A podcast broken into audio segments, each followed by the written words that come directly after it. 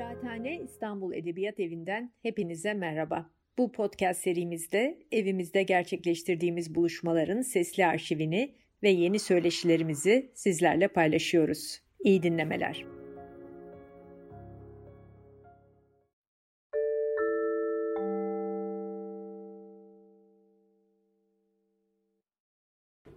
Merhabalar, Kıraathane'ye hoş geldiniz. İstanbul Edebiyat Evi'nde bildiğiniz gibi her ay bir yayıncı konuşmaları e, serimiz kapsamında her ay bir yayın eviyle e, birlikte oluyoruz.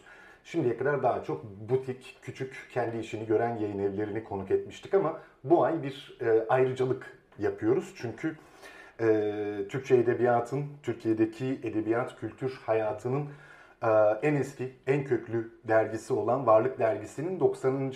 yaşını e, kutlamaya başlıyoruz bu aydan itibaren. Bu nedenle de e, Mehmet Erte ile birlikteyiz. Hoş geldin Mehmet. Hoş bulduk Mesut. Çok teşekkürler. E, katıldığın için sağ olasın. E, boynundaki küçük bir e, aksilik nedeniyle olsun, e, olsun. ona rağmen geldin. Teşekkür sağ ederim. olasın. Bir not düşebilir miyim? Dedin ya burada sen yayıncı konuşmalarında küçük, kendi işini kendi gören Evet. yayın evleriyle yapıyorum diye. Türkiye herhalde sadece bundan sonra kendi işini gören, kendi gören yayın evleriyle hayatına Doğru. devam edecek ya da sadece büyükler ayakta kalacak. Bu çok tehlikeli oldu Türkiye için, Türkiye yayıncılık dünyası için. Daha önce e, siyasetle çok seslilik tehdit edildi ama edebiyatta çok seslilik hiçbir zaman kaybolmadı. Yani bir nabız tuttu edebiyat. Şairler, yazarlar tepkilerini verdiler.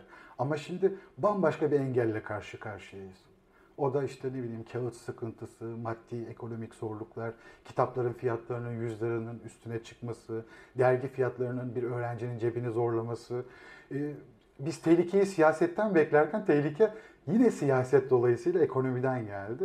O nedenle bence sen yine aynı minvalde bir yayıncıyı çağırmış bulunuyorsun. Doğru. Şöyle bir düşünüyorum da şimdi 35 lira bizim Varlık Dergisi'nin satış fiyatı. E bunun maliyeti işte aboneye gidişi, kargosu, sürekli benzine zammı. Herhalde bir dergiden bizim elde ettiğimiz kar 2 lira, 3 lira bir şey gibi En iyi oluyor. ihtimalle o da. En iyi ihtimalle bu oluyor. Yani varlık kar amaçlı bir yayın değil.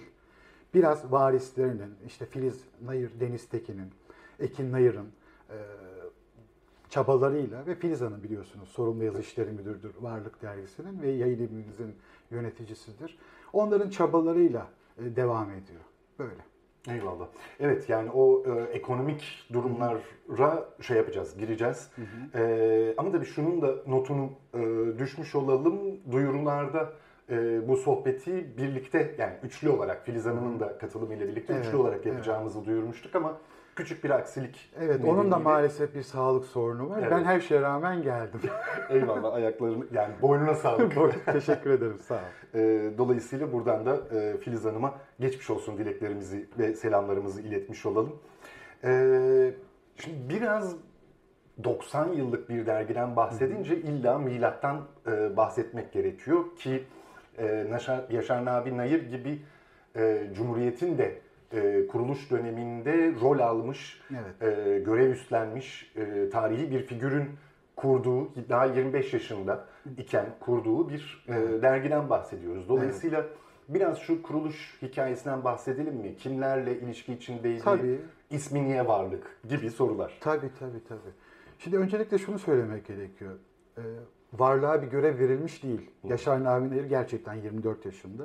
24-25 yaşlar arasında diyelim. Doldurmamış çünkü daha yaşını. Ee, bir genç adam. Ve yeni kurulan Cumhuriyet'in yenilik idealini kültür hayatında canlandırmaya çalışıyor.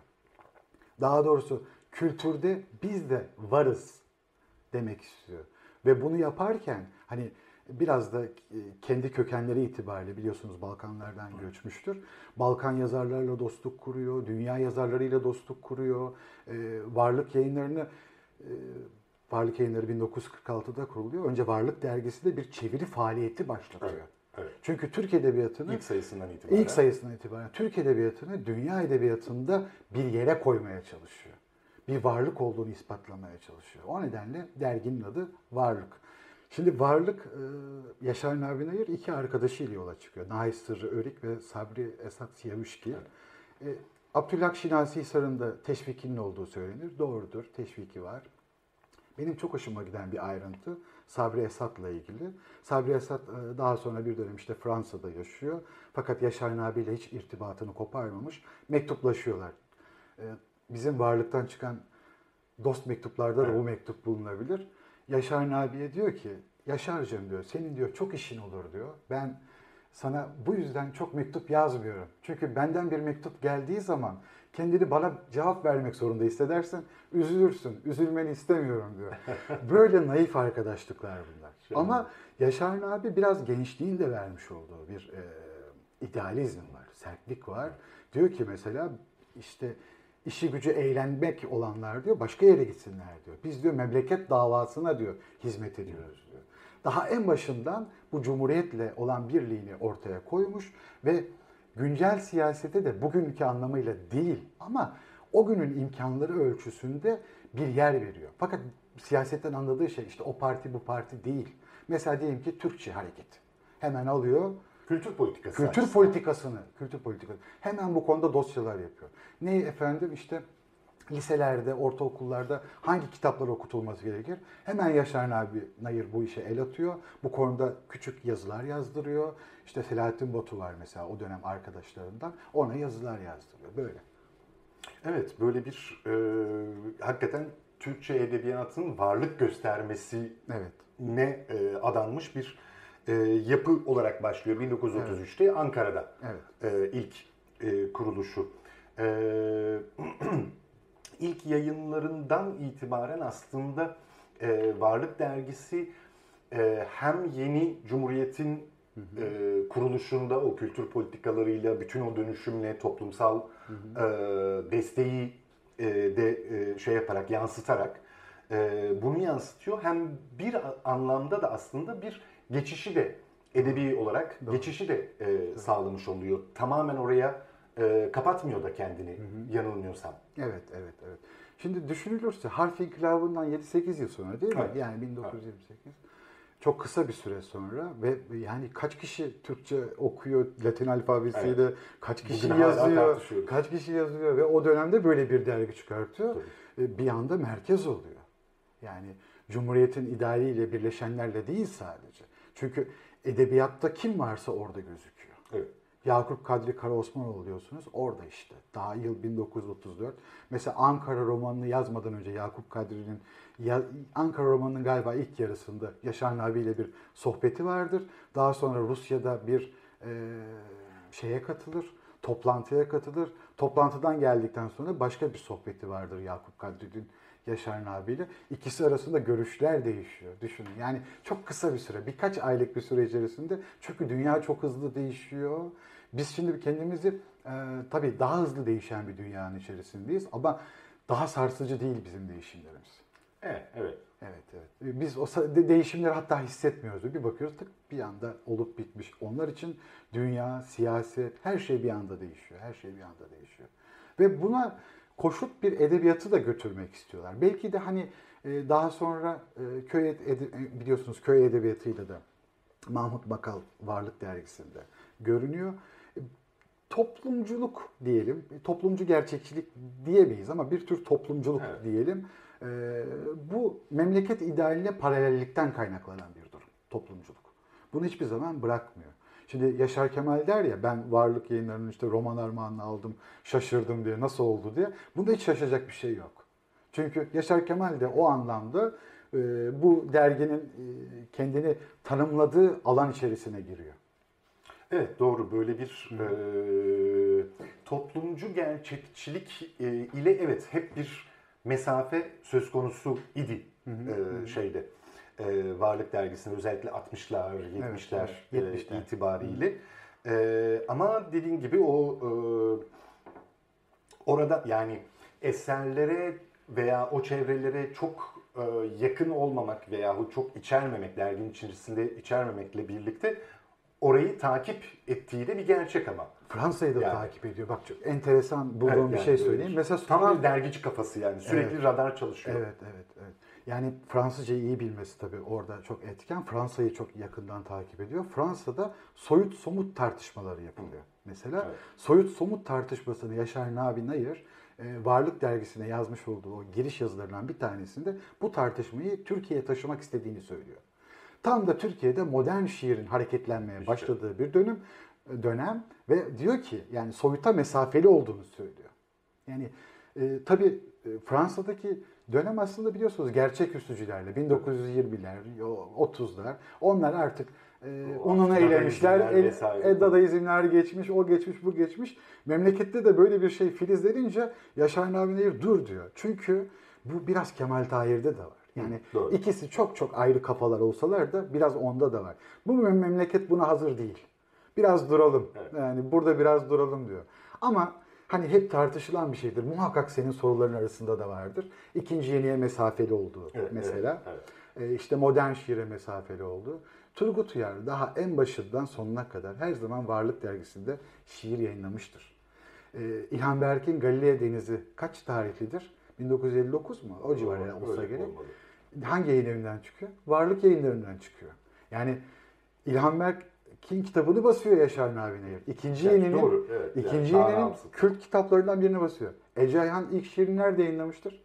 Varlık dergisinde yayınlamıştır. İki jüriden geçiyor böyle. Doğru. Gülten Akın için ikinci yeni diyemeyiz ama Gülten Akın da öyledir. Öyle iki jüriden geçerek bir birinci seçilmiştir. Böyle. Erdal Özder. Ondan sonra aklınıza kim gelirse artık. Yani isimler o kadar çok ki ben de karıştırıyorum onları. Hiç e, şey hata yapmak istemem ama buraya kadar doğru anlattım.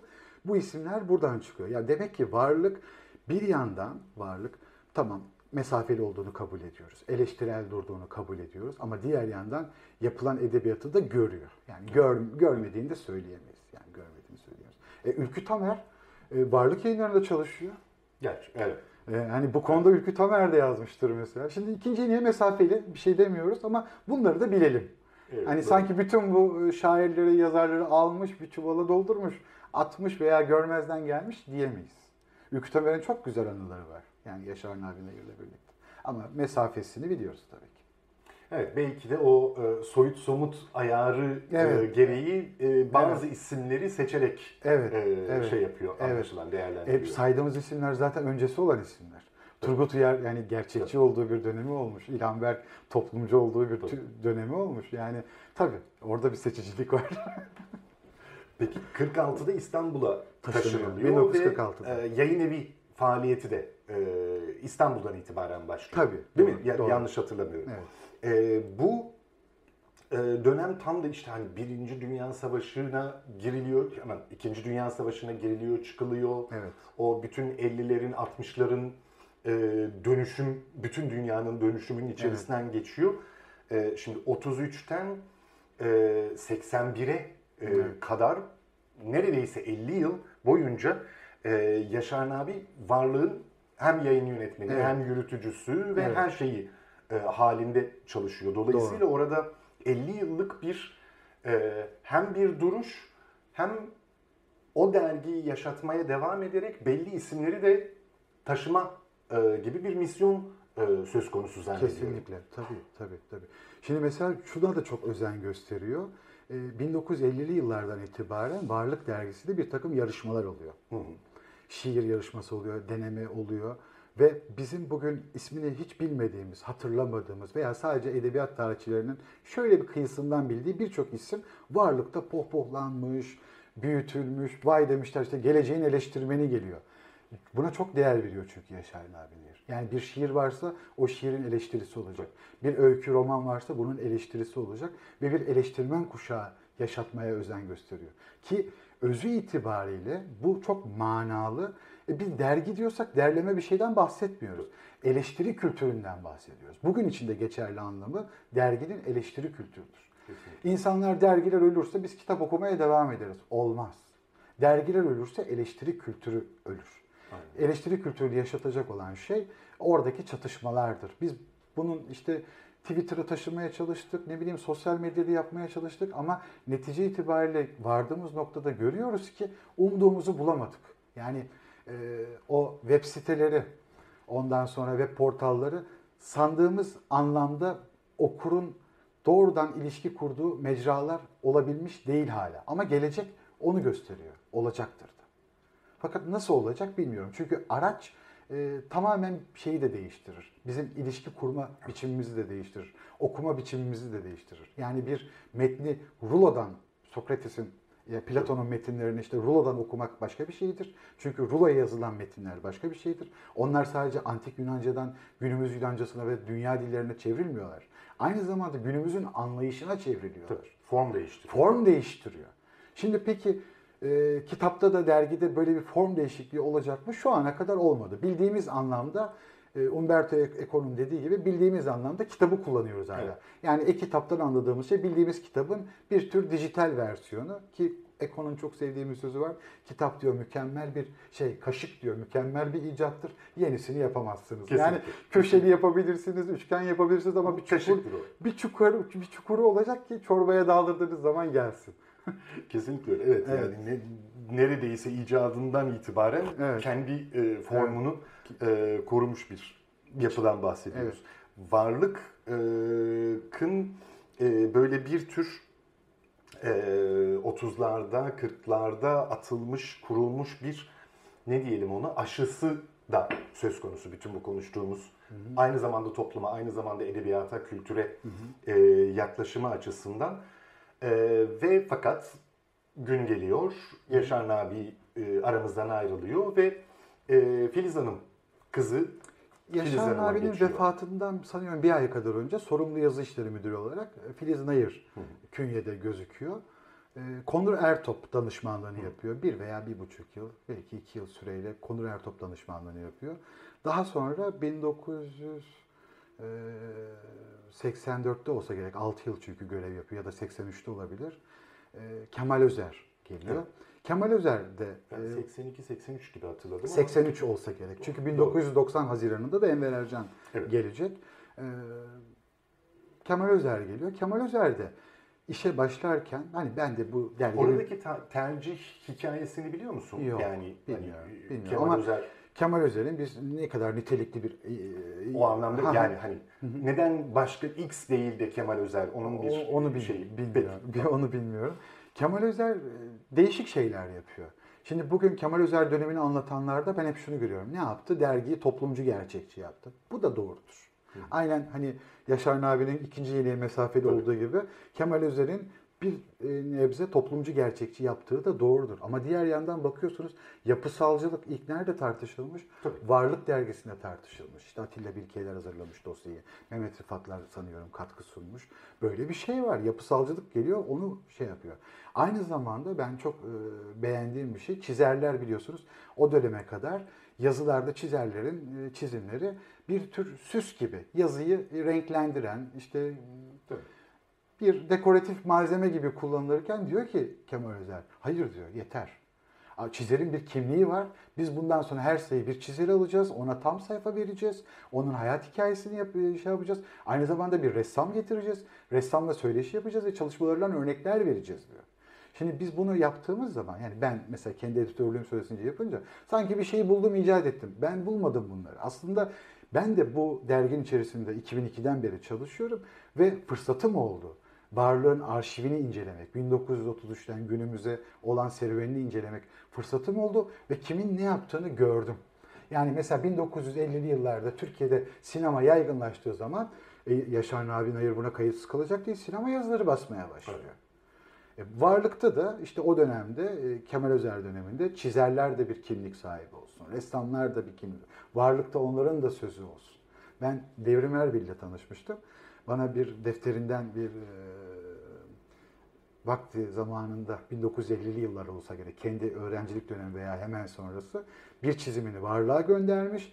Bir yazıda Devrim Erbil'in çizimine yer verilmiş. Şöyle minicik bir şey. O onun için o kadar önemli ki kesmiş onu, o sayının kapağını koymuş vesaire ve diyor o gün diyor çok mutlu bir şekilde yokuş aşağı yürüdüm diyor, anlatıyor. E buradan oraya gelmişiz şimdi. Bu güzel. Varlığı da bir serüveni var. Yayın yönetmenleri de bu serüveni takip ediyorlar. Aynı şekilde Enver Ercan da başa geldiğinde 1990'da o da belli kendi mizacına uygun olan şeyler tabii ki. Her editör de kendi mizacını getirecektir.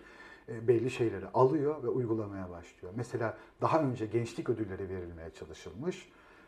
1980'li yılların başında bir şiirde verilmiş, bir romanda verilmiş, bir öyküde verilmiş, bir eleştiri yapalım demişler olmamış, çeviri yapalım demişler yeterli katılım olmamış. Böyle bir sallantıda kalmış birkaç yıl arayla. Enver Ercan bunu hemen 1991 Ocağında ya da Şubat'ında ilan ediyor ve ilk gençlik ödülleri o yıl içerisinde veriliyor. O günden bu yine 32 yıl geçmiş. Evet. Kesintisiz olarak devam ediyor. Enver Ercan için gençler çok önemliydi. Yani dergide, derginin çünkü siz diyorsunuz ya yani sen de bütün herkes söylüyor. 50 yıllık bir macerası var Yaşar abinin. E, bu adam 50 yıl boyunca dinç kalması zor. Çok çok büyük. Çok büyük bir başarı ve bu kadar da her anlamda, her yerde de dinç kalmıştır diyemeyiz. Bu normaldir ama Yaşar abi şuna sadık. Diyor ki bu dergi bir kere mesela 2. Dünya Savaşı yıllarında bir kere kapanırsa bir daha açılmaz diyor. Ölen şey dirilmez diyor. Ve sürekli sadık bir şekilde dergiyi hazırlıyor. E, bu sadakat hep diğer yayın yönetmenlerine de geçiyor. Güncel e, durumlarla ilişki kurma, kültür politikasıyla ilişki kurma, memlekette kültürle ilgili ne oluyorsa bunun bir yansımasını e, ortaya çıkarma. Ama Enver Ercan e, kendi dönemi için şöyle bir yenilik getiriyor. Diyor ki bu şairler, yazarlar nerede konuşacak? Şimdi o zaman Twitter yok, sosyal medya yok. İnsanlar tweet atmıyorlar. Gazeteler de bize gelip soru sormuyor. Yani bir şaire gelip de işte ya sen bu konuda ne düşünüyorsun demiyor. Bunu Enver Ercan yapıyor işte. Bir mecra. Bir mecra açıyor. Diyor ki bakın bin temel eser. Hadi görüşlerinizi söyleyin. Habitat işte İstanbul. Hadi gelin görüşlerinizi söyleyin. Toplumcu gerçekçilik. Hadi görüşlerinizi söyleyin. Bunlar hep ilgileniyor. Bu tip konularla ilgileniyor yani. E, Sivas katliamı oluyor. Tabii, direkt. Tabii, tabii. Direkt hemen anında. Sait Maden o meşhur şeyini yapıyor. Desenini yapıyor. Hemen tıkır tıkır işletiyor yani. Bu bir anlamda şair yazar da varlık aracılığıyla siyasi sözünü sözü söylemeye başlıyor. Enver Hoca'nın böyle bir e, katkısı da var. Başka katkılarının yanı sıra. Evet Enver abi hakikaten e, Varlık Dergisi'ni e, gençleştiren evet. e, bir e, şey oldu, isim oldu isim. hakikaten. E, hem de bu sayede etki alanını da evet. tazelemiş, yenilemiş e, evet. e, oldu. Anlamıyla e, varlığın hikayesine baktığımızda hakikaten Türkiye ne kadar değişiyorsa varlık da o kadar değişerek, ona ayak uydurarak e, o yılları e, geçiriyor gibi görünüyor hakikaten. Doğru. Bu anlamda e, Enver abiden el alan bugünkü e, varlığın yayın yönetmeni olarak e, bu bir yanıyla senin üzerinde e, büyük bir e, yük e, de olabilir yahut büyük bir avantaj da olabilir. Evet. Sende nasıl e, karşılık buluyor? Evet, güzel soru. Biraz düşünerek cevap vereceğim. Başka şeylerden konuşarak düşüneceğim. Bir yandan zihnimin o tarafında bu meseleyi tartışacağım. Şimdi bir kere bir dergi gençlerle irtibat kurmadan 89 yıl boyunca hayatını devam ettirip 90. yılına giremez. Mümkün. Biz bu Temmuz sayısında 90. yılımıza giriyoruz. Ee, ama gençlerin de çok çeşitli olduğunu unutmamak lazım. Evet. Yani ikinciliği görmezseniz başka bir şey görürsünüz. Yani Tabii. 70'lerde toplumcu gerçekçiyi görmezseniz başka bir şekilde devam edersiniz. Ama gençler var. Biz Türkiye'nin çok büyük bir ülke olduğunu hep unutuyoruz. Kendi tartıştığımız Doğru. havuzda, çöplükte ne varsa onlar bütün dünyayı ilgilendiriyormuş gibi, bütün ülkeyi ilgilendiriyormuş gibi yapıyoruz. Öyle değil. Varlık sürekli benim ben de 2002'de kapısından içeriye adım attım. Yani 20 yıllık bu süreçte şunu söyleyebilirim ki gençlerle irtibat kurmasaydı dergi bir gıdım gitmezdi. Dergiyi ayakta tutan şey gençler. Enver abi de bu genç meselesini aldı. Şimdi avantaj olan kısmı benim için onun yanında işi öğrenirken gençlere yani ben de bir genç olarak onun yanında başladığımda e, hareket alanı sunmasıydı. Hı. Bu benim için büyük bir avantaj. İnisiyatif veriyordu. İnisiyatif veriyordu. Sen onu öyle düşünüyorsan olabilir diyordu. Evet. Ve Enver abinin entelektüelizmi ansiklopedik bir entelektüellik değildi onun ikisi. Evet. Evet. O bir e, nasıl derler ona hiç bir bilmiyorum. Tavır. Bir tavır, bir tür aktivizmdi onun ikisi. Evet. O editörlüğü masa başında kağıt kalemden daha çok bir tür tavır olarak yapıyordu. Davranışlarıyla oturması, kalkması, gelmesi, gitmesi, e, gezmesi, nerede ne var yok kollaması ve benim onu tanımam büyük bir şans oldu.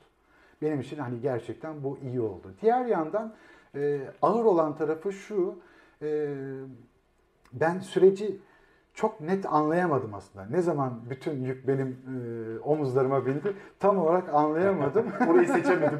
Orayı seçemedim. O arayı kaçırdım. Çünkü Enver abi hayattaydı daha. 2015 yılıydı. Zaten ben 2010'dan itibaren daha ağırlıklı olarak çalışıyordum. E, dedi ki artık Mehmet senin adını da yazalım. Bu burada kalsın dedi. Ben de tamam dedim abi sen öyle diyorsan öyle olsun dedim.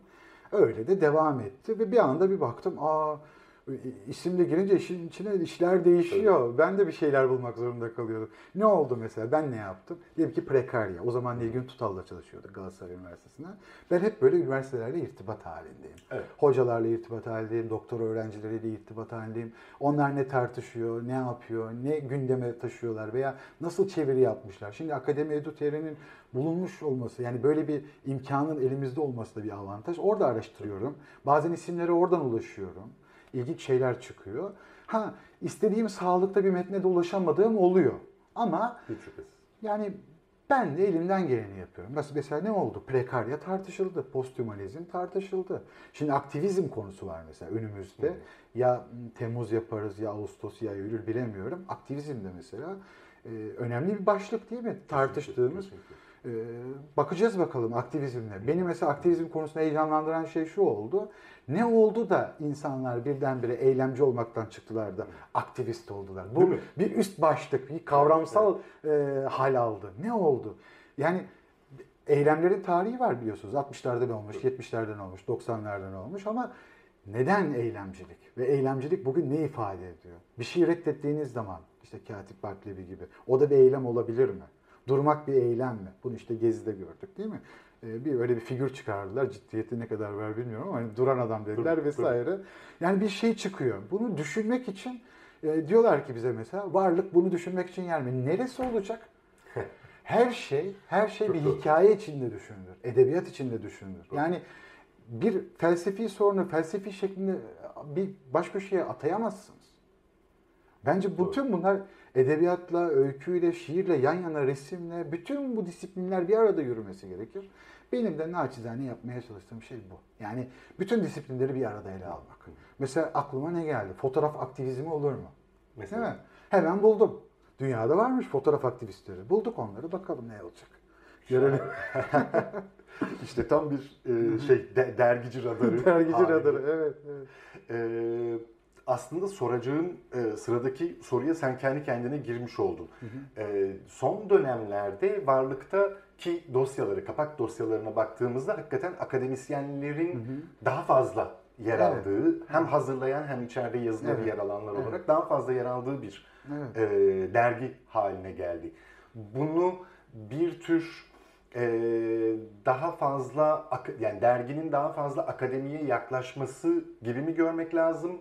Yahut e, akademiyi e, edebiyat alanına inter, interdisipliner olarak tartışma alanı olarak o mecraya derginin e, akademisyenleri çekme gayreti olarak da çok güzel soru Mesut. bunu. Mesut bu çok güzel soru. Ee, ben bunu düşünüyorum. Çünkü cevap yok ama neler düşündüğümü söyleyeceğim. Bir akademisyenleri iyi tanıyacak durumda değilim. Sadece arkadaşlarımı biliyorum ve çevrelerini biliyorum. Ama benim gözlemim şu. E, ben de mesleğe girdiğimde akademiye dair bir küçümseyici tavır vardı edebiyatçılar içerisinde. Hani onlar dirli dırlı yazar, durlu yazar. İşte evet, ondan sonra ama ben bir matematikçiyim, fizikçiyim. E, hayatta en çok ihtiyaç duyduğum şey bir, bir, şey, bir olgunun e, mümkün olabildiği çerçevede nesnel çözümlenmesi. Ve ben bu susuzluğumu akademide giderdim. Demek ki akademide de böyle bir kuşak geldi. Evet tabii bir yandan da öyle bir gelişme Yeni bir kuşak geldi. Ben evet. bazen bunu akademisyenlere söylüyorum. Yani biz böyle böyle yapardık. Hayır diyorlar yok onlar nasıl şairler birbirlerini sevmezler. Akademisyenler de herhalde birbirlerini sevmiyorlar ama benim dışarıdan gözlemim şu. Onlardan iyi bilecek değilim ama dışarıdan gözlemim şu. Bence çok canlı bir akademi var artık. E, dünyadaki meselelere dil biliyorlar hepsi. Yani böyle e, kaynak taramalarını kopya yapmıyorlar. Yapan da çoktur muhakkak. Burası büyük bir ülke dediğimiz gibi biz yapmayan küçük bir azınlıkla işimizi görmeye çalışıyoruz. Bence çok kuvvetli bir e, şey var. Akademik kuşak var. E, onlar da bizde varlıkta yazarken dirli durlu yazmıyorlar zaten. Diyorlar ki serbest yazabilir miyim? Bunu Tabii onların da acıktığı nokta. Acıktığı nokta Ve geçen gün böyle lütfen dedi serbest. Tabii ki dedim serbest yazacaksınız. Ya. Dipnot sistemini bile kendiniz nasıl istiyorsanız. Yeter ki bir tutarlılık olsun. Yani bizim şeyimiz var. Eyvallah evet yani bu e, akademideki dönüşüm hakikaten bambaşka bir e, tartışma konusu ama dergilerle bu akademinin e, son ne diyelim bir 10 yıldır net bir e, şey söz konusu. Evet. E, değişim, dönüşüm söz konusu. Bir yanıyla da doğrusu bu bana çok sağlıklı geliyor. Hı hı. Yani o aslında çok daha önceden olması e, gerekirken hı hı. E, biraz gecikilmiş dahi olsa e, nihayetinde olmuş olması, evet. oluyor olması e, çok kıymetli. Çünkü e, yani öncesine baktığımızda 80 öncesine 90 öncesine Hı. baktığımızda büyük oranda bu kavramsal tartışmalar vesaireler yine şairler yazarlar arasında oluyordu. Evet, evet. Dolayısıyla herkes kendi eseri, kendi meşrebi e, üzerinden o kavramla ilişki kuruyordu. Biraz evet. fazla subjektif evet. ilişkilerdi bunlar. Ama e, akademinin işin içine dahil olmasıyla birlikte evet. akademik edebiyatçıların ve diğer disiplinlerin dahil olmasıyla birlikte o kavramsal düşünme e, uçarı kaçarı olmaktan Kesinlikle. biraz daha ayakları yere basan e, bir pozisyona çekmiş Peki şunu da Bu çok kıymetli miyiz? bence. Sen bende bir düşünceyi şimdi havalandırdın. Şunu da söyleyebilir miyiz? Aslında mesela diyelim ki Marksist kuramdan bahsediyoruz. E, o da edebiyatla birleşti zaten dünyada. Tabii, tabii. Yani bütün tabii. kuramcıları oturdular bir de edebiyat eserlerini şey yaptılar, incelediler değil mi? Jameson bunu yapmadı mı? Tabii. Yaptı. Eagleton yapmadı mı? Yaptı. Yani Demek ki akademi de bir şekilde hikayeyi görmeden meseleyi ele alamayacağını Aynen. anlamış oldu. Onların da kitapları, kaynakları değişti. Bizim de dolayısıyla kaynaklarımızın değişmesi gerekiyordu. Bu canlandı şimdi senin sözlerin üzerinde doğru, kafamda. Doğru, eyvallah. E, yani e, şeylerin, edebiyatın e, felsefeyle, kavramsal literatürle e, bağını kopartmasından daha büyük tehlike Olamaz. yoktur Olamaz. diye düşünüyorum Tabii, hakikaten. Kesinlikle. Bu e, ilişki akademinin de yaklaşmasıyla birlikte yeniden kurulmaya başlanıyor. Hakikaten çok e, kıymetli. Bu anlamda da varlığın dergileri evet. hakikaten yani Metaverse vesaire dahil ha, evet, olmak üzere. Evet. E, ben yakinen ben unutuyorum. Derginizi çok yakından takip ediyorum efendim. Ben, ben, ben unutuyorum bazen. Metaverse'i yeni yaptık. Doğru. Metaverse yaptık. E, 2010'da da e, o gençlik e, ödüllerinde şeydim e, ne derler e, dikkate değer. Evet e, şiirde orada tanışmıştık seninle. Evet, evet. evet masada oturmuştuk birlikte. Evet. Şimdi bir şey söyleyeceğim. Yine bir düşünceyi havalandırdım. Ben de dergicilikle, varlıktan uzaklaşmadan söylemek istiyorum bunu. Evet, edebiyatta kendisini bir takım kavramsal meselelerle ilişkilendirmeden, felsefeyle, diğer disiplin, disiplinlerle ilişkilendirmeden var edemeyeceğini, en azından dergi düzeyinde var edemeyeceğini anlamış olabilir. Ama şu günlerde ben şunu görüyorum. Ee, bir tür politik arena. Politik arenanın edebiyatın e, estetik yönünü esnetmesi. Eyvallah. Yani neredeyse estetiği unutacağız gibi gelmeye başladı bana. Çünkü esnemekten esnemekten 70'lerdeki toplumcu gerçekçilikten daha ciddi, daha ağır bir toplumcu gerçekçi dönem yaşıyoruz gibi geliyor. Kesinlikle. Zamanla bana. Çünkü öyle roller biçiyoruz ki şaire, edebiyata. Bu adam biraz e, yani edebi bir metin kaleme alıyorsa suçun sınırına yaklaşmıştır. Tabii. Tabii. Yani yaklaşmıştır. Suçludur demek istemiyorum. Hiç kimseyi itham edemem. Ama yaklaşmıştır. Bir şeylere dokunur, eder. O alanı kaybetmememiz gerekiyor. Edebiyatın mizahla birlikte var olduğunu kaybetmememiz gerekiyor. Şimdi dergici olarak evet biraz politik meseleleri ele alıyoruz. Mesela kültürel iktidar. Ama bunları yaparken hep kendi kendime şunu soruyorum. Evet bunu tartışmamız gerekiyor. Çünkü kültürel iktidar meselesi, gerçi bu biraz sağ kesimin gündeme getirdiği bir mesele. Bizim bunu e, ele alış tarzımız onların suni bir biçimde ortaya koyduğunu göstermek üzerineydi. Ama kendi kendime bu kadar angaje olmak iyi mi diye sordum. Yaptım. Hı. Ama e, yani gerçekten iyi diyerek yapmadım veya kötü diyerek de yapmadım. Hep kafamda bir şüpheyle yaptım. Yani Öyle oluyor. Ee, şüpheler iyidir. Yani doğrudur demekten daha iyidir. Dergi zaten şüphelerle ortaya çıksın. bir şey olsun, bir sinerji, bir hareket, bir tartışma olsun. Küçük de olsa, 3 kişiyle, 5 kişiyle de olsun e, bu bizim hayatımızı kurtarır diye düşünüyorum. Yani azınlık kurtarır, çoğunluk değil. Eyvallah, yani. Doğru. Yani bu bir açıdan da yani az önce söylediğin gibi hakikaten varlıkta tartışılmayacaksa nerede tartışılacak? Evet, evet. Yani varlık bu tartışmaları e, açmadıktan sonra evet. e, dönüp diğer yayınlara hı hı. E, veyahut e, şeylere, akımlara e, söyleyecek söz kalmıyor.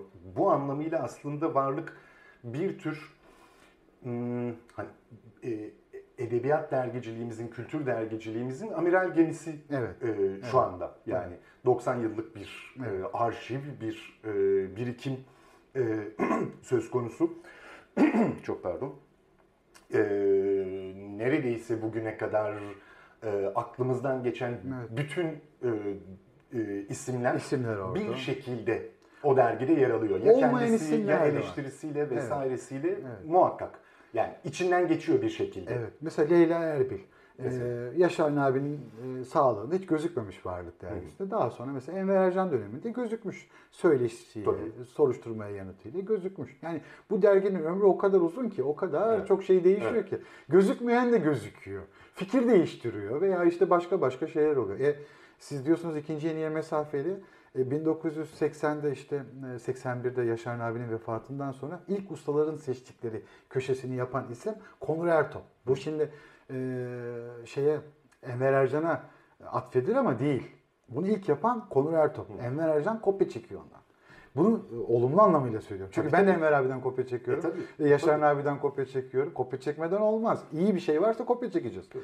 Ustanın seç... Kopya bile sayılmaz. Aynı dergiden Tabii tabii. Ve yani. ilk mesela gözüken işin kim orada? O ilk usta kim? İlk ustalardan biri ya birincisi ya ikincisi Cemal Süreyya. Hı. 500 şiir geliyor. Cemal Süreyya bu 500 şiirden 500 tane şey 5 tanesini seçiyor. Bu şairlerden bir tanesini e, ben hatırlıyor bir tanıdım şey yaptım. Onu da unuttum şimdi. Yani düşün bu büyük bir e, şey yani Cemal Süreyya da görünmüş değil mi varlıkta bir şekilde görünmüş yani. Öyle. Evet yani o dediğin gibi o kadar uzun bir o kadar e, uzun bir hayat ki, ki bu bu omurgası dolaşıp omurgası ve aynı zamanda varlık dendiği zaman sadece edebiyat çizgisi değil Türkiye'nin içinden geçtiği pek çok kültürel aşamayı da gözlemlemek için bir kaynak. Sonuçta edebi metinler bize bir e, tarihsel perspektif de sunarlar, coğrafya sunarlar, ülke sunarlar, kültür haritası sunarlar. Dolayısıyla varlığın arşivinin incelenmesi demek Türkiye'nin tarihine dair bir inceleme yapmak demek. Kesin. Bu bizim kendi abonelerimize bir hediyemiz. Yani biz bunu ücretli satmıyoruz. Varlığa abone olan, standart bir abonelik ücreti ödeyen, indirimli abonelik ücreti ödeyen kişiye biz varlık arşivini hediye ediyoruz. Aynen. Oradan öyle büyük bir şeyimiz yok. Bunun bir hosting ücreti var bilmem. Biz bunu e, hediye ediyoruz. Öyle şey yapmıyoruz. Ayrı bir bedel biçmiyoruz. Evet öyle bir özellik de var Hı-hı. hakikaten. Evet. E, bunu da altını çizmiş olalım. Varlık e, şeyine, arşivine erişmek isteyen, ulaşmak isteyen, araştırmak, okumak, karıştırmak isteyenler e, sadece Aynen. Varlık Dergisi'ne abone olmaları yeterli. Tabii, tabii. E, onlara arşivin şifresi veriliyor ve evet. e, sınırsız erişim evet, evet. açılıyor. E, bunu şey yapmış olalım, meraklılarına e, not olarak düşmüş olalım. Evet. E, işin bir de yayıncılık e, tarafı var. Evet. Sen yayıncılık tarafının ne kadar içindesin doğrusu e, yani Filiz Hanım da yayın evinin başında Tabii. ve biliyorsun dergide sorumlu yazı işleri müdürü. Hani ben yayıncılıkla o kadar e, doğrudan ilgim yok ama kitapları yayına hazırlıyorum. Seçileni vesaire. Varlık e, daha çok hani biliyorsun Yaşar Navi'nin ödüllerini alan kitapları basıyor. Şu dönemde diyelim ki bir parça atılım yapmaya baş karar verdiğimiz bir dönemde de böyle bir krizin içerisine evet. düştük. Yani bu mesela tam bir şeyler yolunda gidiyor derken bir tokat da buradan geliyor. Bakalım hayatımızı sürdürüyoruz yani. Direniyoruz yani. Evet yani e, şeylerde dur bakayım notlarımdan e, 50'lerde e, idi yanılmıyorsam. E, Yaşar ha şurada. E, bir e, şeyinde mektubunda Yaşar Nabi derginin varlığın daha çok e, köy öğretmenlerinin daha fazla abone olduğunu hı E, şey yapıyor, söylüyor 50'lerde. E, sonrasında bu abonelik meselesi e, bugünlere kadar nasıl bir değişim dönüşüm gösterdi? Yani varlık e, neyle hayatta kaldı ve şu anda neyle hayatta kalabiliyor? İşte her zaman aynı aboneler aslında. Ama sadece adları değişiyor, türleri değişiyor. Yani türleri derken türü değişmiyor özür dilerim. Öğretmenler yine okuyor. Yine öğrenciler Bugün okuyor. de. Bugün de üniversite öğrencileri okuyor, öğretmenler okuyor. E, Türkiye Büyük Millet Meclisi de bu dergiye abone. Yani yani şimdi bu dergiyi sadece hani mecliste okuyan vardır umarım. bilmiyorum şey kütüp, kütüphane neredeyse varlık oraya da gidiyor. Yani üniversiteler abone. Yine bu böyle bir şey. Doğru. Ee, her dönemde onu söyledik ya gençlerle irtibat kurmasaydı, abone olarak gençler gelmeseydi olmazdı bu iş. Ama ne oluyor mesela? Ali geliyor, 3 yıl abone oluyor. O gidiyor, onun yerine Veli geliyor. Veli gidiyor, Cemil geliyor. Böyle böyle devam ediyor. Ama gene bunların öğrenci olduğunu, Türkiye'de işte e, bir bakıma kültür hayatına karşı duyarlı bir kesim olduğunu ve genellikle işte ya- yazıp çizenlerden olan kısım çok abartılır ya. Onun da genellikle ben şöyle görüyorum. Çok az bir kesim aslında. Mesela şiir gönderenlerin çok azı Varlık Dergisi okuyor. Öykü gönderenlerin çok azı Varlık Dergisi okuyor. Özellikle edebiyat yazarların çok azı Varlık Dergisi okuyor. Edebiyatı sevenler daha çok okuyor. Yani o öyle bir farktan bahsedebilirim. Ama yazarlarımız hiç okumuyor diyemeyiz tabii ki. Yani hiç öyle bir şey söyleyemeyiz. Eyvallah. Peki buradan eee, ben yorum yapmayacağım. Evet. Ben mesela senin soruların arasında var yok bilmiyorum ama özellikle bu konunun altını çizmek istiyorum. Edebiyat eleştirisinin son 5 yıldır ciddi bir şekilde zayıfladığına inanıyorum. Yani bir editör olarak eğer benim de bir söz hakkım varsa ne görüyorsun Mehmet deseler bu eleştirinin ciddi bir şekilde zayıfladığını, azaldığını. Hangimiz bir kitap hakkında yazı okuduk da o kitabı okumaya karar verdik? Kitaplar PR'ı şimdi Fısıltı gazetesiyle, influencerlarla falan olup yapılıyor. Geçenlerde böyle bir sosyal medya uzmanlarının ve PR'cıların oturduğu bir yerdeydim. Dediler ki PR yapılacak mecra kalmadı. Hoppala. Nasıl yani ya? PR yapılacak mecra kalmadı. E, Değişti. Gerçekten insanların, biz bu konuda varlıkta dosya da yaptık. İnsanların ürüne ulaşma biçimleri değişti ama sağlıklı mı oldu, sağlıksız mı oldu? Bence sağlıksız oldu. Çünkü eleştiriyle bağını koparmış bir edebiyatın ömrünü sürdürmesi zor olur. Biz şimdi kitabı politik doğrular üzerinden pazarlıyoruz veya gerçekten doğrular üzerinden pazarlıyoruz. Mesela diyoruz ki bu kitapta kadına şiddet var. Bu kitapta sömürülen halklar var. Doğrudur, güzeldir. Bunlara hiçbir şey dememekle birlikte bir kitabı böyle gündemde tuttuğumuz anda onu aynı zamanda kısa bir sürede gündemden de düşürmeye e, aday kılmış oluruz. Bunu da gör- görmemiz gerekir diyorum. Şimdi ben ne yaptım? Medyası olmayan sanatlar. Mesela kısa film. İrem Kargoğlu yaptı mesela. Bir dizi söyleşi yaptı. Yanılmıyorsam 10 tane veya 12 tane bir söyleşi dizisi yaptı. Kısa filmcilerle konuştu. Şimdi kısa filmciler e, medyası yok mu? Var adam kendisi kamera kullanıyor ama nerede? Mesela diyelim ki Avrupa'da yaşayan bir Türk. Çok önemli bir yönetmenin öğrencisi olmuş. Sayısız ödül almış ama biz Türkiye'de tanımıyoruz. Haberimiz Aldık, bile yok. Haberimiz bile. Aldık onunla söyleşi yaptık. Bunları kapağa taşıdım. Bunu yaparken onların da edebiyatla olan bağını bir nebze göz önünde bulundurdum. Çünkü işin özü hikayedir. Sinemada olsa işte başka bir şeyde işin özü hikayedir. Orada hikayeyi gördüm. Ve varlığa bunu katmanın eee, anlamlı olduğuna inandım ve gördüm de. Okur nezdinde de gördüm. Çünkü o e, gerçekten o edebiyat e, yani biz oturalım hep birlikte edebiyat konuşalım dediğimizde hiçbir şey çıkmıyor artık. Biraz dünyayı da böyle görmek gerekiyor farklı alanlarla. Sonra onu bir ara verdik. Şimdi belgesel film mesela. Çünkü belgesel hikayenin e, belki de en az gö- görünür olduğu e, bir film çekim tekniği diyelim. Ama orada da bir kurgu var. E, doğaçlama da olsa var, önden de planlı olarak var. Bir mizampaj var, bir mizansen var. Özür dilerim mizampaj dedim. Mizansen var. Yani e, nerede mizansen, nerede işte doğaçlama. Aynen bir yazar gibi hareket ediyor. Onu, onu kolluyoruz mesela. Çünkü o da aslında bir hikaye. O da bir hikaye, o da bir hikaye. Böyle Çağdaş sanat mesela. E bakıyorsunuz Türkiye'de 2-3 tane çağdaş sanat dergisi var. Onları da biz çağdaş sanatçılara havale etmişiz. Evet. Demiştik ki çağdaş sanat çağdaş sanatçıların olsun. Bizi ilgilendirmiyor. Öyle olur mu? Olmaz. Onu aldık varlığa. İşte önce Rümeysa Aki gel başlattı. Şimdi Hıdır Eli Güzel devam ediyor. Ahmet Furkan İnan güzel denemeler yazdı az olmakla birlikte. Soruşturmalar yaptık. Yani e, sonra Viyana'daki arkadaşımızın adı ne? Erhan. Yok, e, senin arkadaşın. Birlikte dosya yaptık birlikte. Ha ha Ba- Barış. Barış. Barış Acar. Barış. İlaçlardan dolayı unutuyorum kusura bakma. Doğru.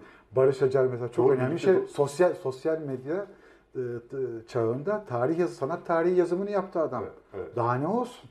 Yani bu çok önemli bir dosya mesela Barış'ın yaptıkları. Kesinlikle. Barış çok güzel birbirinden hani benzersiz dosyalar hazırladı. Böyle yani. Şimdi bir dönem Enver Ercan Süreyya Evrenler'le çalışıyordu biliyorsun Rahmi Ödül'le. E, onlara çok önemli katkısı oldu. Postmodernizm vesaire. E, ben bunları değiş yani Nilgün Hanım'la çalıştım, Nilgün Tutal'la çalıştım. Yani şu anda mesela Fatma Berber yardımcı oluyor. Kime nasıl ulaşabiliriz, ne yapabiliriz, ne edebiliriz. E derken artık ben de oraya git, oraya git. Ben de işin içinde piştim 20 yıldır. Bir şeyler öğrendim. Azıcık bir şey öğrendim. Ben de kendi bilgimle, deneyimimle harmanlayıp bir şey çıkarmaya çalışıyorum ortaya. Yani bütünlüklü bir hikaye ortaya çıkarmaya çalışıyorum. Ve o noktada benim için uyarıcı isimlerden e, bazılarını saydım. Hani Barış da orada Evet, hatırlamış evet. olduk. Peki o zaman laf buraya gelmişken e, sormadan edemeyeceğim bir soru var. E, geçenlerde birkaç sayı önce bir e, işte de, varlıkta yayınlanan bir yazı nedeniyle e, Twitter'da bir miktar tartışma e, kopmuştu. Bunun üzerinden şeyi sormak istiyorum. Yani o yazı özelinde değil ama e, varlığa gönderilen yazıların yahut yayınlanan yazıların e, şeyi nedir? E, sınırları, seçilme şartları vesairesi Evet, bu da nedir? güzel. Nasıl işliyor orada? Güzel bir süreç? soru. Mesela daha önceden bilmediğim bir şeyi bildiğimi fark ettim. Picasso'nun lafı var ben aramam bulurum diyor. Evet. Ee, birden buluverdim. Şimdi bakın ben şimdi bir dergi çıkartıyorum. Sen de benim iyi bir arkadaşımsın. Bana çok kötü bir şiir gönderiyorsun. Evet. Veya biz ikimiz bir partide yoldaşız. Veya ikimiz bu ülkeyi yıkmak isteyen iki böyle Evet. ne bileyim bir adamız. Sen bana şiir gönderiyorsun. Evet. Şimdi biz böyle bir yoldaşlığımız var diye ben senin şiirine niye basayım? Diyor dergi böyle bir sahiple başka, mi o çıkar? başka. O başka, Yani. Demek ki diğer meselelerde de Eş böyle dost davran. ağırlayarak olmaz bu iş. Eş dostlar yani demek ki işte atıyorum falanca siyasetin tarafında olaraktan bir yazı basılmıyor. Yazının içeriğine bakmak gerekiyor. Filiz Hanım'ın çok güzel bir sözü oldu o tartışmalar sırasında. Hani bana söyledi. Mehmet dedi açıklama yapılacak bir şey yok. Çünkü her yazının açıklaması kendi içindedir. Bir yazıyı, bir şiiri niye bastığınızı e, editöre e, böyle bir kafasına silah dayayarak e, açıklatmak zorunda bırakamazsınız. O adam onu basmış zaten orada. Okursunuz, anlarsınız. Bir tarihsel belgedir bu ve e, 1954 yılındaki bir olaya, edebiyat olayına kendi çerçevesinden ışık tutuyor. Ve belki de bilmeyen pek çokları için de gündeme getiriyor. Doğru. Aa, edebiyatta böyle de bir şey olmuş. Hatta polise intikal etmiş. İkinci yenicilere saldırmışlar mesela. Aa, bu böyle bir şey. Yoksa biz kimsenin ne siyasetine bakarız ne bilmem nesine bakarız. Yoksa e, dosya yapıyorsunuz şimdi. E, ben ne bileyim o akademisyenin neyi savunduğunu, neyi ettiğini. Ben çalışmalarına bakıyorum. Ne yazmış, ne etmiş. Güzel bir hikaye. Bana ait değil, Enver Ercan'a ait. Aramızda geçen bir hikaye. Ve bir yazının, bir şeyin nasıl yayınlanabileceğini de aktaran. E, ben şimdi galiba 90'lı yılların sonuydu. Atilla İlhan'ın kötü bir şiiriyle Varlık Dergisi'nde karşılaşmıştım. Çok ama kötü bir şiirdi bana göre. Belki de gençliğin heyecanıyla ustaları beğenmemek hevesiyle öyle düşündüm. Her neyse Enver abi ilk tanıdığımda onu sordum. Abi dedim neden böyle bir kötü şiir bastınız? O da bana dedi ki Mehmetciğim dedi bir edebiyat dergisi sadece iyi olanı basmaz dedi. Atilla İlhan artık Türkiye edebiyatında ismini kabul ettirmiş bir isim. Onun son durumundan da haber verir. Yani Doğru. bir dergi sadece iyi şiirlerle, öykülerle çıkacak olsaydı Doğru. 3 sayfa çıkardı. İnsanlar bunu bilsinler. Biz bazen yazarlardan haber veriyoruz. Benim orada basılan her şeyi sevdiğimi söylemek yani beni bir gömmek demek olur. Ben her şeyi sevmiyorum. Ama onun Türk Edebiyatı'nda bir yerde durduğunu görüyorum. Veya yeni yeni filizlenmekte olan bir şeyin içinde olduğunu görüyorum. Bazen hiç benimsemiyorum. Hiç hoşuma gitmiyor ama koyuyorum yani. Öyle şey yapmıyorum. Bu dergi çünkü bakın 3-4 kişinin çıkardığı bir dergi değil Mesut. Yani şimdi senle ben otururuz bir dergi çıkartırız. 16 sayfa mükemmel güzel bir dergi olur. Ama biz 89. yılını doldurmuş 90. yılından devam eden bu Türkiye'nin dergisi. Kesinlikle. Ve burada her şey bir ölçüde bulunmak zorunda. Bir ölçüde bulunmak zorunda. Orada tabii ki bir kriterimiz var. İyiyi gözetiyoruz ama bu iyinin de böyle mükemmelmiş, ben en iyisini yapıyormuşum gibi ben gerçekçi bir insanım. Ee, hani bugünlerde çok moda oldu ve hepsini ben iyiyim şöyle öyle konuşacak değilim. Hata etmeden yani bu uzun yıllardır bu işi yapıyorum. Hata etmeden bunu devam edemezdim herhalde. Bir sürü bir sürü hatam var. Her gün bir hatayla uyanıyorum yani. Bir sürü hatam var. Yok canım o kadar değil. öyle öyle. Ee, bu, bu anlamda şeyi de e, sorarak şu gençlik ödüllerine doğru geçeyim. Derginin, dergiye e, yeni, hiç tanımadığın, duymadığın, bilmediğin e-mail yoluyla benim ekte şöyle bir yazım var veya şiirim var vesaire e, gibi gelen Onların hepsini e, okuyoruz. O genç e, okur, yazar, adaylarla e, ilişki ne şekilde sürdürülüyor? Derginin sayfaları bu gençlere ne Şimdi kadar Bir kere açık? onları ben önden okuyorum. Yani yeni şiirler arasında köşemiz var, yeni öyküler arasında köşemiz var. iki tane köşemiz var. Şeref Bilsel ve Jale Sancak. O isimlere iletmeden önce bir kere ben onlara bakıyorum.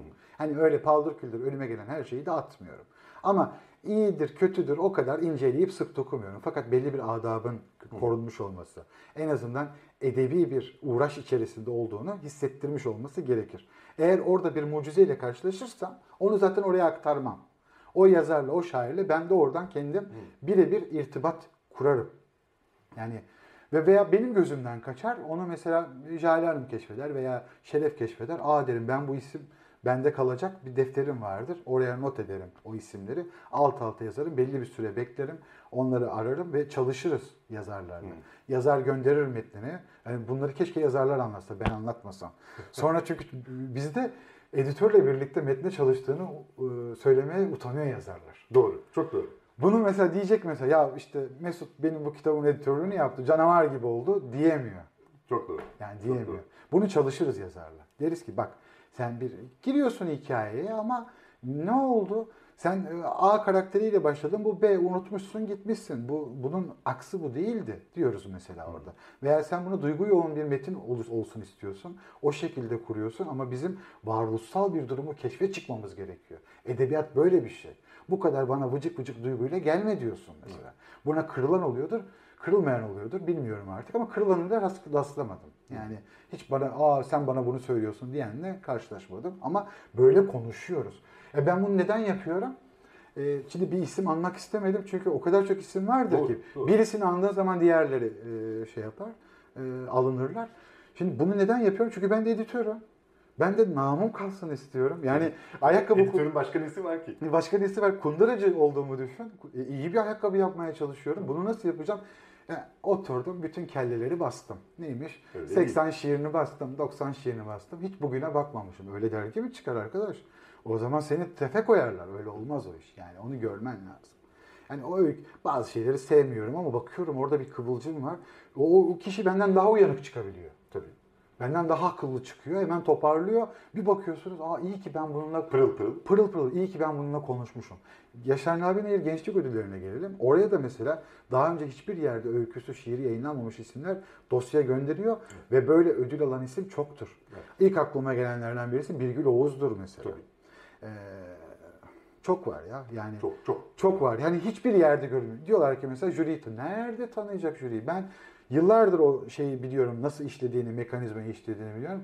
Hiç öyle olmuyor. Ama bakın jüri bir yazarı okumuş olabilir. Okuyacak tabii ki yani. Yani canım ne yapacak Bir yani? yerde tanışmış olabilir. Ona değer veriyor Geri kalan olabilir. zamanda kapatacak halimiz Ka- yok kap- yani. kapatacak hali biz yok. Onu biz bir şey yapamayız. Bu bütün ödüller için geçerli bir şey. Varlığın e, Enver Ercan'la birlikte 1990'dan sonra işte 91'de veriliyor ilk ödül. Bu gençlik ödüllerine böyle ağırlık vermesi, Yaşar Nabi Nayır gençlik ödüllerine ağırlık vermesi bir bakıma e, bir lokomotif görevi de gördü. Kesinlikle. Bunu unutmayalım. Kesinlikle. Bak e, yayın evi adı anabiliyor muyuz? Yani serbest değil mi? Tabii, tabii. Mesela Can Yayınları'ndan öykü kitapları çıkıyor. O çoğu öykü kitaplarının çoğu varlıktan ya dikkate değer bulunmuştur ya ödül almıştır. Doğru. Yani böyledir. İşte Seray Şahinerler, o şimdi o Everest'e geçti. O isimlerin çoğu Nazlı Karabıyıkoğlu, ak, ak- kimler kimler, Gonca Özbenler bunlar Mesut Varlık, dikkate değer bunlar. Hatta ben bir yerde dikkate değer bulunan isimleri saydım. Herkes şok oldu böyle. Bugün Türkiye Edebiyatı Yaşar Nabi Nehir Gençlik Ödülleri'nden ödülleri de dikkate değer bulmuş isimlerle bir nebze Doğru. ayakta duruyor. Yani o kadar çok ki. Yani say say bitmez. Yani Doğru. gerçekten.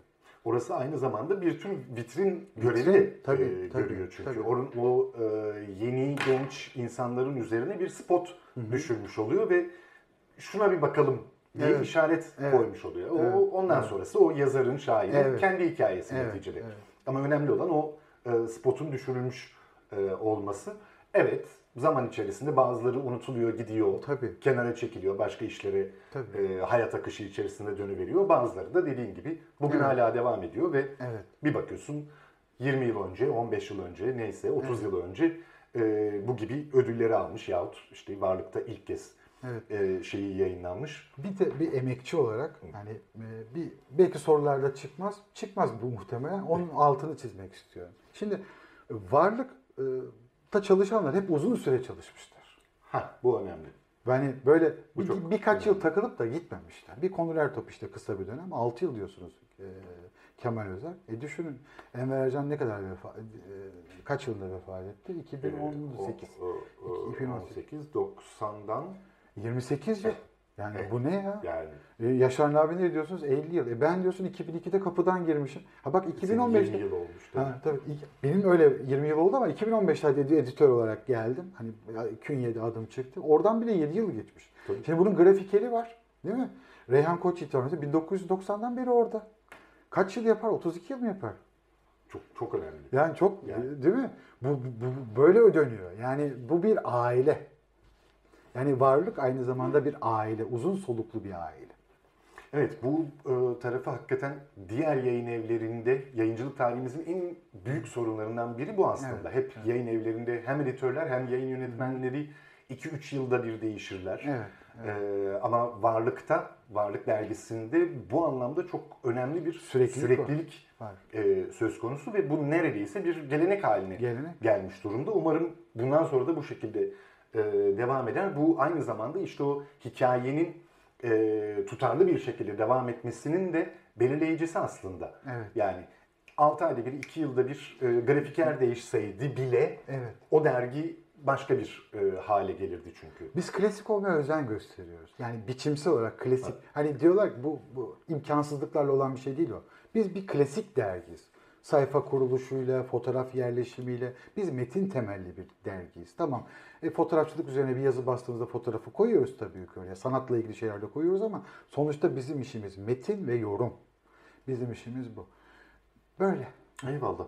Peki son artık e, kapanış e, şeyi olarak, sorusu olarak ver, Varlık Dergisi bir kimliği e, koruyarak ve besleyerek, büyüterek e, yoluna devam ediyor. Bundan sonrası için hem bu 90. yıl e, kapsamında e, yapacaklarınız, edecekleriniz şimdiden belli midir, ne alemdedir? E, hem de sonrası için bu dijital dönüşüm, işte kağıt e, meselesi vesairesi içerisinde Varlık Dergisi nasıl bir ufka sahip? Şimdi bu bireysel ufuk olmuyor. Bir kurumsal ufuk yani tek Evet. başına varlıkla belirlenecek bir şey değil. Türkiye'nin bir dönüşümden geçmesi gerekiyor. Siz en uca gidersiniz ama arkanızda kimse yoktur. Evet, evet, Ee, müşteri bulamazsınız. Yani bir yoldaşlarla birlikte yapılacak bir şey bu. O anlamda şu anda net bir şey göremiyoruz. Yani önümüzde öyle bir net bir dönüşüm göremiyoruz. İkincisi şu 90. yılın içerisindeyiz. Hani başlayacağız. Temmuz ayı itibariyle başlayacağız. Ee, öyle özel bir projemiz yok ama e, özel projemiz yok derken bir sürü dosyamız var. Bir sürü e, kafamızda plan var ama bunları böyle e, söyleyerek eskitmeyelim. Çünkü Evet, üstünde çal- gelince. üstünde çalıştığımız şeyler, üstünde çalıştığımız şeyler var. E, şu çok önemli. Az önceki konuşmanın bence son olarak söylenebilecek bir şey. Evet bir insanların belli yerlerde uzun süre durması övülebilirdi, eleştirilebilirdi. Ama ben bunu hep hataları düzeltmek için bir fırsat olarak görüyorum. Eyvallah. Bu Seneca'nın e, bir metni vardır. İşte yüksek mevkilerden istirahat lehine vazgeçmek. O metnin bir parçasıdır işsizlik üzerine. İşte böyle o çok değinir bundan. Şimdi tam verimli olacağınız çağda düşünün sizi oradan alıyorlar. Öyle öyle olmaz o iş. Sizin orada artık bir şey yapmanız gerekiyor. Tam yenilik çağına gelmişsiniz. Hatalarınızdan ders almışsınız. Umarım almışızdır. Umarım daha güzel yola devam ederiz. Benim son sözlerim bunlar olacak. Çok Eyvallah. Çok teşekkürler hakikaten Sağ ol. katıldığın için. Ee, Filiz Hanım'a da buradan tekrar e, Saygılar, selamlarımızı, selamlar. saygılarımızı iletmiş olalım. Ee, varlık yaşamaya devam edecektir. Tabii. Etmeli. Ee, daha bundan sonra 95 yıl, 100 yıl e, Umuyoruz. larını da kutlayacağız muhakkak. Umuyoruz. Ee, Türkçe edebiyatın, kültür hayatının hakikaten e, köşe taşı olan bütün tarihini e, gözlemleyebildiğimiz, tanık olduğumuz ve bizim de ta- tarihimize tanık olan bir e, arşiv niteliği taşıyor aynı zamanda. E, yayıncılık konuşmalarında bu ay e, Varlık Dergisi ve Varlık Yayınları üzerine konuştuk. Varlık Dergisi'nin yayın yönetmeni Mehmet Erte, e, yazar, şair dostumuz, konuğumuzdu. E, nice yıllara Varlık Dergisi'ne. Çok teşekkür ederim Mesut. Ee, çok anlamlı sorular sordun. Benim kendimi zenginleştirmemi, görevime daha farklı bakmamı sağladın. Sağ olasın. Eyvallah. Katıldığın için çok çok teşekkür ederiz. Ee, başka bir yayında tekrar bir arada olmak üzere. Herkese iyi günler.